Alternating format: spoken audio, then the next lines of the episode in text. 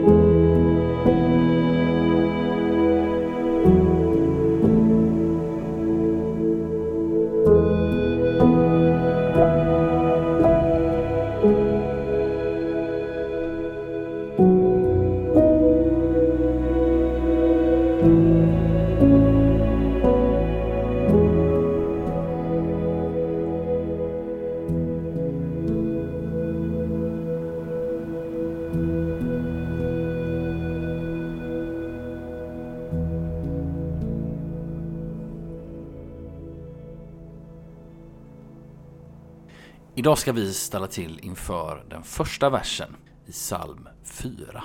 Vi fortsätter alltså vår vandring genom att gå in i en ny psalm och jag vill läsa denna, Psaltaren 4, i sin helhet först.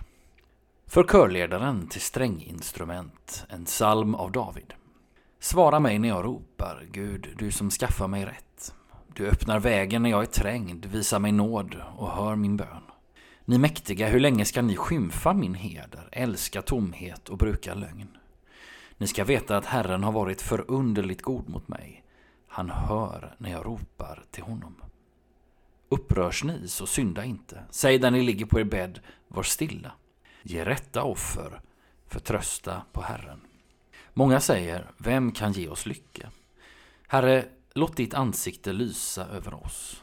Av dig har jag fått en större glädje än det som fått korn och vin i mängd. Jag lägger mig ner i frid och sover. Du, Herre, låter mig bo i trygghet. Och den vers vi stannar till inför idag är alltså Psaltaren 4, vers 1 som lyder För körledaren till stränginstrument, en psalm av David. Ja, idag fortsätter vår vandring genom Saltaren in i en ny psalm, Saltaren 4. Och för andra gången stöter vi på vad vi kan uppfatta som någon form av beskrivning eller överskrift. Dagens vers lyder ju För körledaren till stränginstrument, en psalm av David. Förra gången vi stötte på en sådan beskrivning eller överskrift var i inledningsversen till den förra salmen, alltså Psaltaren 3, vers 1. Den versen lyder En psalm av David när han flydde för sin son Absalom. Vi förstår att den salmen tillkommit i ett visst sammanhang, men dagens överskriftsvers ger oss ingen sådan beskrivning av tid eller plats eller omständighet. Däremot får vi till oss två andra saker. Salmen är skriven för körledaren och till stränginstrument. Dessa två anvisningar återfinns tillsammans på några ställen i Saltaren i inledningsverserna till psalmerna 6, 54, 55, 67 och 76. Samma dubbla anvisning återfinns intressant nog också i den allra sista versen i profeten Habakkuks bok som i sin helhet lyder så här. Herren min härskare är min styrka. Han gör mig snabbfotad som gasellen och jag kan löpa över bergen för körledaren till stränginstrument. När vi mera specifikt tittar närmare på begreppet för körledaren kan vi börja med att konstatera att denna anvisning är mycket vanlig. Uttrycket återfinns i till exempel Psaltaren 5, 6, 8, 9, 11, 12, 13, 14 och många, många fler. Anvisningen för körledaren betyder inte att salmen skulle vara avsedd för vilken körledare som helst, utan det handlar om någon som fått i uppgift att på något sätt leda lovsången i Guds boning, templet i Jerusalem. Men anvisningen är mer specifik än så. Uttrycket för körledaren till stränginstrument visar att det handlar om någon som fått ansvaret att leda den sektion av tempelkören eller tempelmusikerna som spelade just stränginstrument. Och begreppet till stränginstrument är precis så ospecifikt som det framstår för oss. Bakom svenskans stränginstrument finns det hebreiska ordet neginoth som just syftar på alla möjliga slags stränginstrument. Harpa, saltare, violin med mera. Med andra ord måste ansvaret att vara körledare till stränginstrument ha inneburit att man ledde en viss sektion eller grupp bland alla de lovsjungande i templet men man var inte den övergripande ledaren. Utifrån denna dubbla anvisning i dagens vers kunde det vara värt att fundera över vår egen roll och uppgift som kristna. Vi människor kan aldrig vara huvudledare eller dirigent för den lovsångskör som är Kristi kyrka på jorden. Det kan bara den heliga Ande vara. Men vi kan vara deltagare i lovsången till Herren. Och vi kan leda, instruera och inspirera andra till att lovsjunga universums skapare och Herre. Denna uppgift är mycket större och bredare än att bara syfta på dem som begåvats med musikalitet eller vacker sångröst.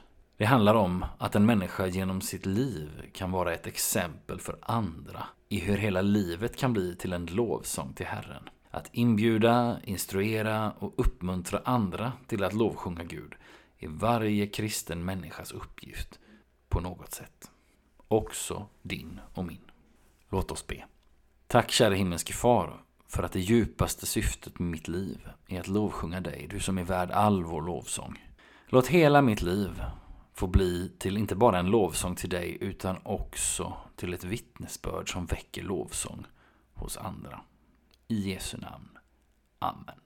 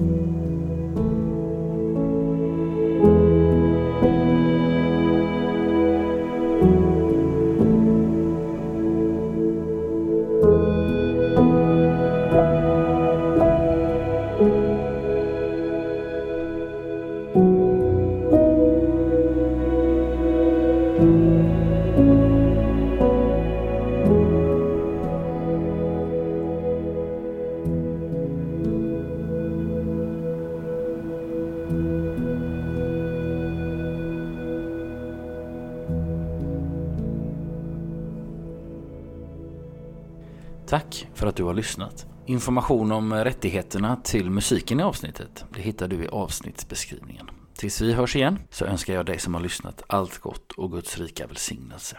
Hej då!